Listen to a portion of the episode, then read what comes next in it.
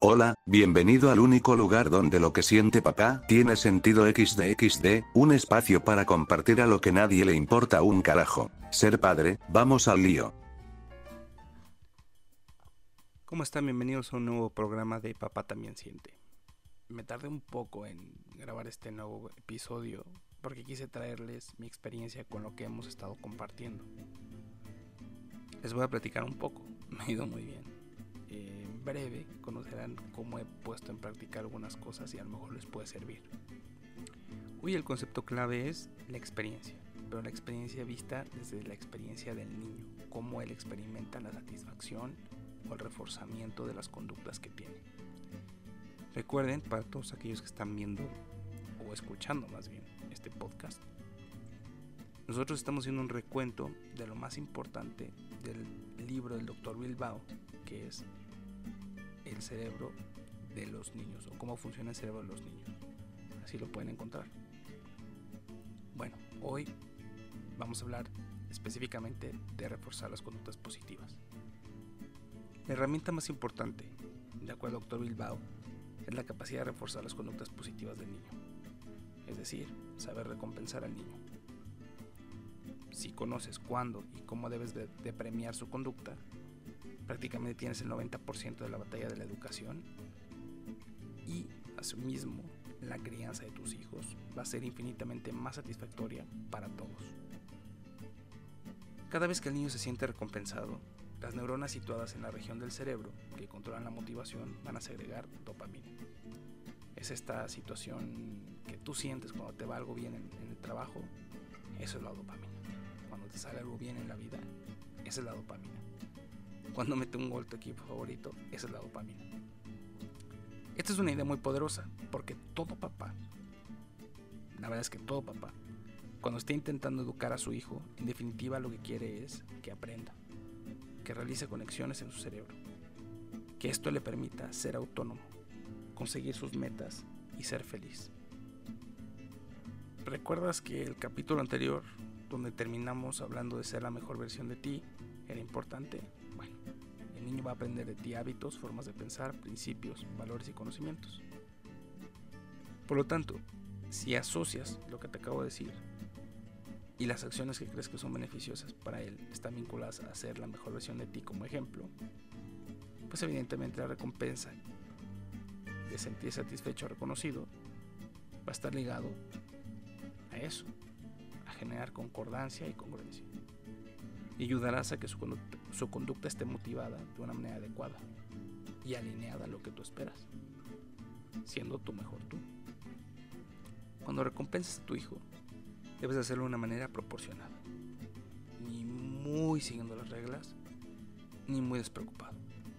Para el cerebro del niño no tiene ningún sentido que el hecho de apagar la tele cuando tú se lo pides genere una recompensa como un juguete o que se meta a bañar por su cuenta merezca un perfecto, lo has hecho muy bien.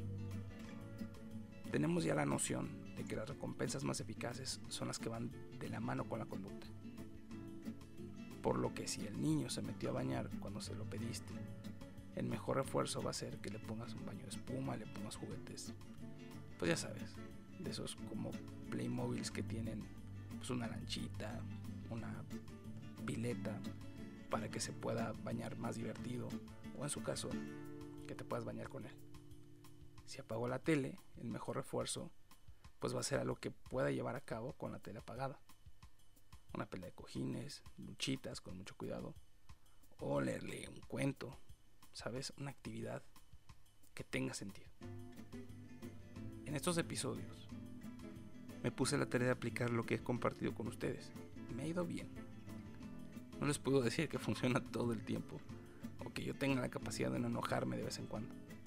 Pero la verdad es que he tenido mucho menos necesidad de regañarlos gritando, amenazarlos o incluso darles nalgadas o algo así. ¿Cómo lo hice? Lo que me ha funcionado, yo les digo, vayan buscando su propio estilo, es si yo cumplo, tú cumples.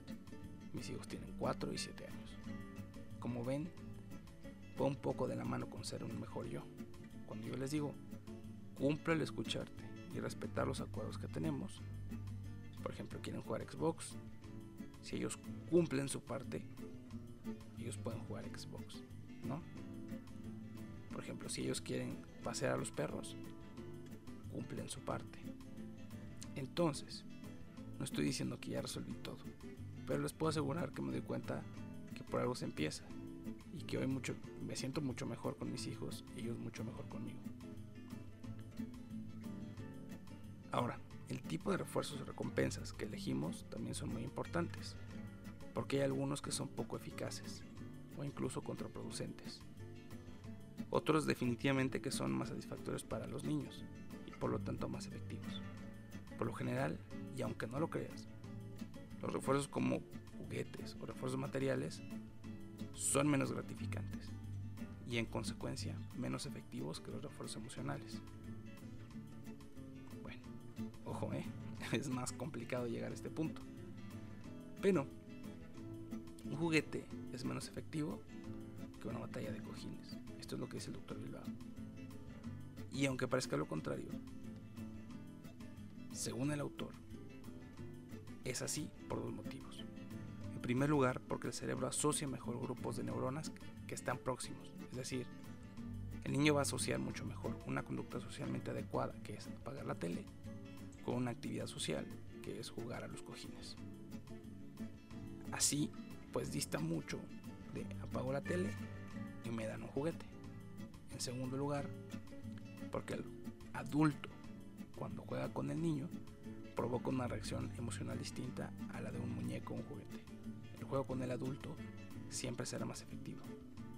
Y esto activará las neuronas que crean dopamina. Y por lo tanto, el refuerzo de la conducta adecuada es más fuerte. Así hay más conexiones. Y cuando hay una actividad similar al juego, que ya vimos que es cuando conecta más, pues evidentemente va a ser superior a la de recibir un juguete. Por eso platicamos también en el episodio anterior que el juego genera vínculos mayores y mejores conexiones neuronales. esto que viene es importante es fundamental entender que cada vez que das un refuerzo a tu hijo, estás dándole un mensaje. Lo estás educando en valores. Si cuando obedece o ayuda, juegas con él se lo agradeces, entenderá que cooperar lo une a los demás y que esto es un valor importante. Ahora, en cambio, si cuando hace las cosas bien le compras un juguete, entenderá que tener cosas es lo valioso en la vida. Y que cuando sea mayor seguramente necesitará tener muchas cosas. Algo similar ocurre con la comida. Si enseñas a tu hijo a que cada vez que tenga una buena conducta, disfrutará de, un dulce, de una bolsita de papas, pues la verdad es que no le vas a estar ayudando mucho. Los dulces y los productos ricos en grasas pueden provocar que esa subida de azúcar o sugar rush como conocemos algunos, pues es muy complicado que realmente podamos competir contra eso, porque esa subidona de azúcar para el cerebro del niño va a ser sumamente placentera. En cambio, si vemos que la química cerebral realmente al momento de afectarla positiva o negativamente va a ser muy complicada que se cambie competir, como ya lo dije, con el subidón de azúcar. Posiblemente, cuando crezca y quiera sentir satisfecho tu hijo, su cerebro le va a pedir un dulce o algún producto sacie esa dependencia al azúcar que le hemos generado. ¿Se imaginan? Causarle un daño así a nuestros hijos. Dice probablemente no, pero bueno. A mí la verdad es que si me pongo a pensar qué es lo que me causa más satisfacción cuando quiero recompensarme, pues es difícil. Yo creo que mi, cerebro está como lleno de culpa, ¿saben? Entonces es difícil que disfrute muchas cosas. Disfruto mucho ver un partido de fútbol, tal vez una o dos cervezas un poquito más. Pero si me dicen con qué puedo satisfacer específicamente eso, yo pienso que es algo que tiene que ver con la aceptación de las personas. Y eso es algo que a mí, a mí me pasa todos los días. Si alguien no me acepta, yo realmente me frustro. Si alguien me acepta o me da una palmadita o algo, me siento increíble. Entonces hay que tener mucho cuidado. Este tipo de cosas que satisfacen tal vez nuestro ego, nuestra forma de ser, pues son las que marcan nuestro proceder. Regresando al tema, si no quieres que tu hijo utilice la comida como una forma de sentirse bien consigo mismo, la recomendación es que no utilices la comida como una recompensa. En algunos casos, se puede reforzar con actividades que impliquen sí comer. Por ejemplo, y tú tienes en tu refrigerador, en tu congelador, helado, es mucho mejor darle como recompensa a tu hijo o a tu hija un helado yendo a la heladería. Porque la recompensa en realidad va a ser el viaje, no tanto la, el helado, ¿sabes? Esto es lo que tenemos que cambiar, la experiencia, ¿recuerdas? La experiencia del niño. Es muy importante que tengas en cuenta los gustos y las preferencias de tu hijo. No siempre a todos les va a gustar lo mismo. A algunos les gustará cocinar, a otros ayudar a sus papás a arreglar las cosas de la casa, a otros que lean un cuento, otros pintar, otros, no sé, recoger cosas.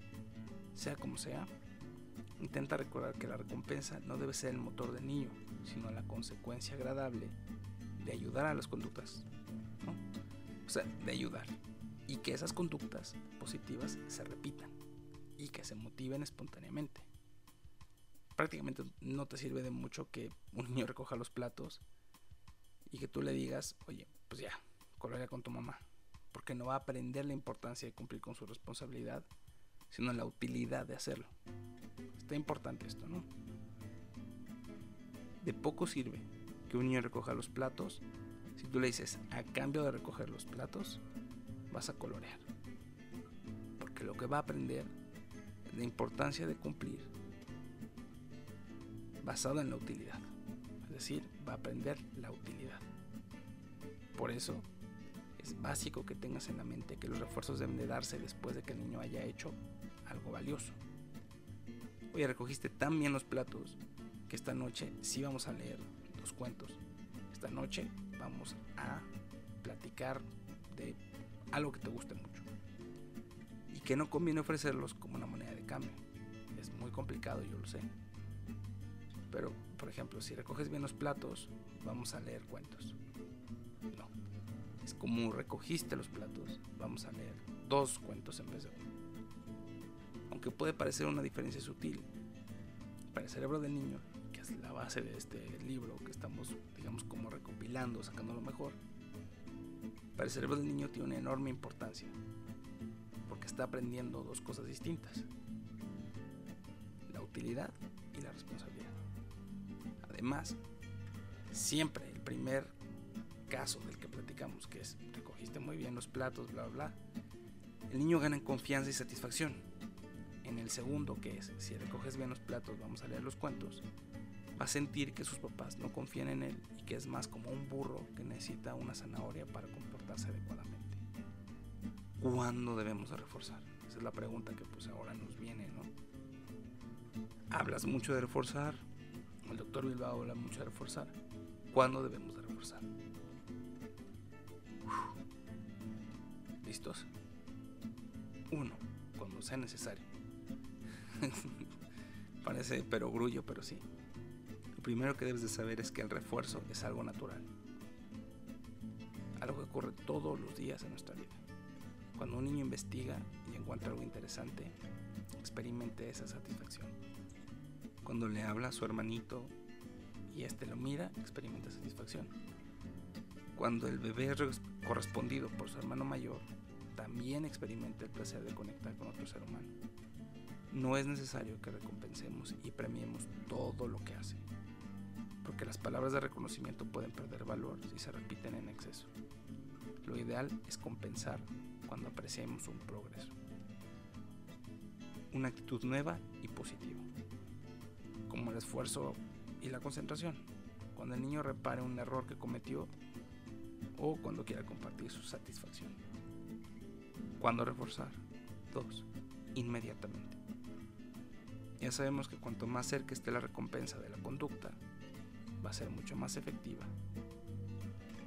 El cerebro actúa en fracciones de segundo y por lo tanto, para que asociemos una conducta con otra, como por ejemplo guardar los juguetes con una sensación placentera o el agradecimiento de su mamá, las dos experiencias deben de ser muy seguidas. ¿Cuándo reforzar? Punto número 3. A plazos. Si tienen un cope, lo, lo entienden así, a plazos.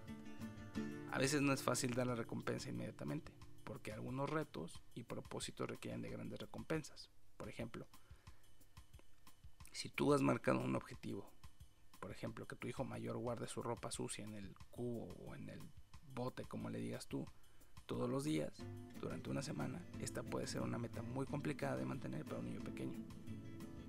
Pero podemos ayudarlo a sentir satisfacción si ayudamos poniéndole en un pizarrón o en una cartulina una marca. Si ponemos una cara sonriente en una hoja al lado del cesto o del bote, cada vez que lo haga bien, o poniéndole una estrellita, ¿saben? Así no solo estamos permitiendo que el niño sienta la recompensa en forma de, de, reconocimiento cada vez que hace algo bien, sino que vamos a ayudarlo a postergar la gratificación final con base en dividirla en satisfacciones pequeñitas. Por eso decía plazos. Lo importante es que sean pequeñas pero alcanzables. Así, pues, esto generará una habilidad realmente difícil para el cerebro pero que suele distinguir a aquellas personas que son capaces de alcanzar sus metas de aquellas que no. Ahora le llaman resiliencia y bla bla bla, ¿no? Ahora, ya vimos que ayudar a dividir metas a largo plazo en pequeñas satisfacciones es una estrategia que lo va a ayudar 100%. ¿Cuándo reforzar? 4. Cuando el niño lo haga mejor. Me pasa muy seguido que los papás no sabemos recompensar el cambio. A veces los papás podemos encontrarnos con situaciones que no nos gustan. Por ejemplo, un hermano que le pega al otro, un niño que muerde a sus compañeros de clase o que no se quiere vestir cuando se lo pedimos. En este punto te voy a dar un consejo, dice el doctor Bilbao. Que no esperes que la conducta sea la adecuada. Importante, ¿eh? Compensa al niño cuando haga las cosas un poquito mejor, un poquito menos mal que el día anterior. Según el doctor Bilbao, con 15 años en este momento que estaba escribiendo el libro, de trabajar con pacientes con problemas de conducta severos, él asegura que en todos los casos la mejor receta para conseguir que adopten un buen comportamiento pasa por valorar y fijarse en los pequeños detalles, en los pequeños progresos obvio, sería increíble que alguien pudiera cambiar pues de hoy para mañana y nosotros lo podemos hacer. Imagina que pudiéramos decirle a un niño de dos o tres años una frase como, oye, no quiero que vuelvas a morder. Y que el niño cambiara su forma de comportarse diciendo, claro, con mucho gusto, permíteme. Sin embargo, sabemos que el cerebro no funciona así. Dice el doctor Bilbao que el cerebro cambia poco a poco todo se hace con base en repeticiones. Repeticiones y aproximaciones sucesivas. Así, el doctor Bilbao explica que a él le gusta provocar en sus pacientes cambios pequeños y lo mismo deberíamos de buscar en el cerebro de un niño. Él pone una, un ejemplo, ¿no? Que es como que tú vas en un camino de hierba y que para que el niño se acostumbre a ir por un nuevo camino, antes tiene que poner el pie fuera del antiguo. En segundo lugar, el niño, una vez que ponga su pie fuera de esas hierbas, deberá continuar caminando en la dirección que le indiquemos. Y en tercer lugar, deberá de caminar muchas veces a lo largo de los días y las semanas por ese recorrido para que la hierba se aplaste y así acabe quedando un camino de tierra.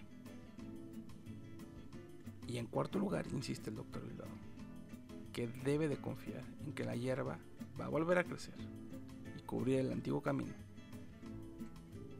pero que ya no queremos volver a ese antiguo camino. En ese sentido, no hay mejor manera de motivar la conducta de un niño que reforzarlo cuando ponga un pie sobre el camino que queremos que siga. En resumen, valorar los pequeños cambios, entender que no puede cambiar de un día para otro que le va a costar trabajo. También habla de refuerzos trampa.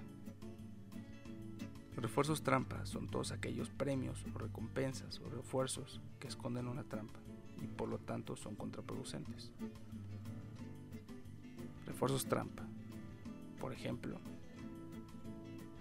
refuerzos que dejan ver la insatisfacción. Cuando utilizamos una situación positiva para demostrar insatisfacción pedir un poco más, el cerebro del niño, en lugar de sentir satisfacción y que esto sirva como un refuerzo, va a experimentar frustración. Te doy un ejemplo. Si yo le digo a mi hijo, oye, recogiste todo, pero te lo tuve que pedir tres veces, mi hijo va a sentir que no estoy aprobando su conducta y aprenderá que no merece la pena hacer el esfuerzo. Segundo refuerzo trampa.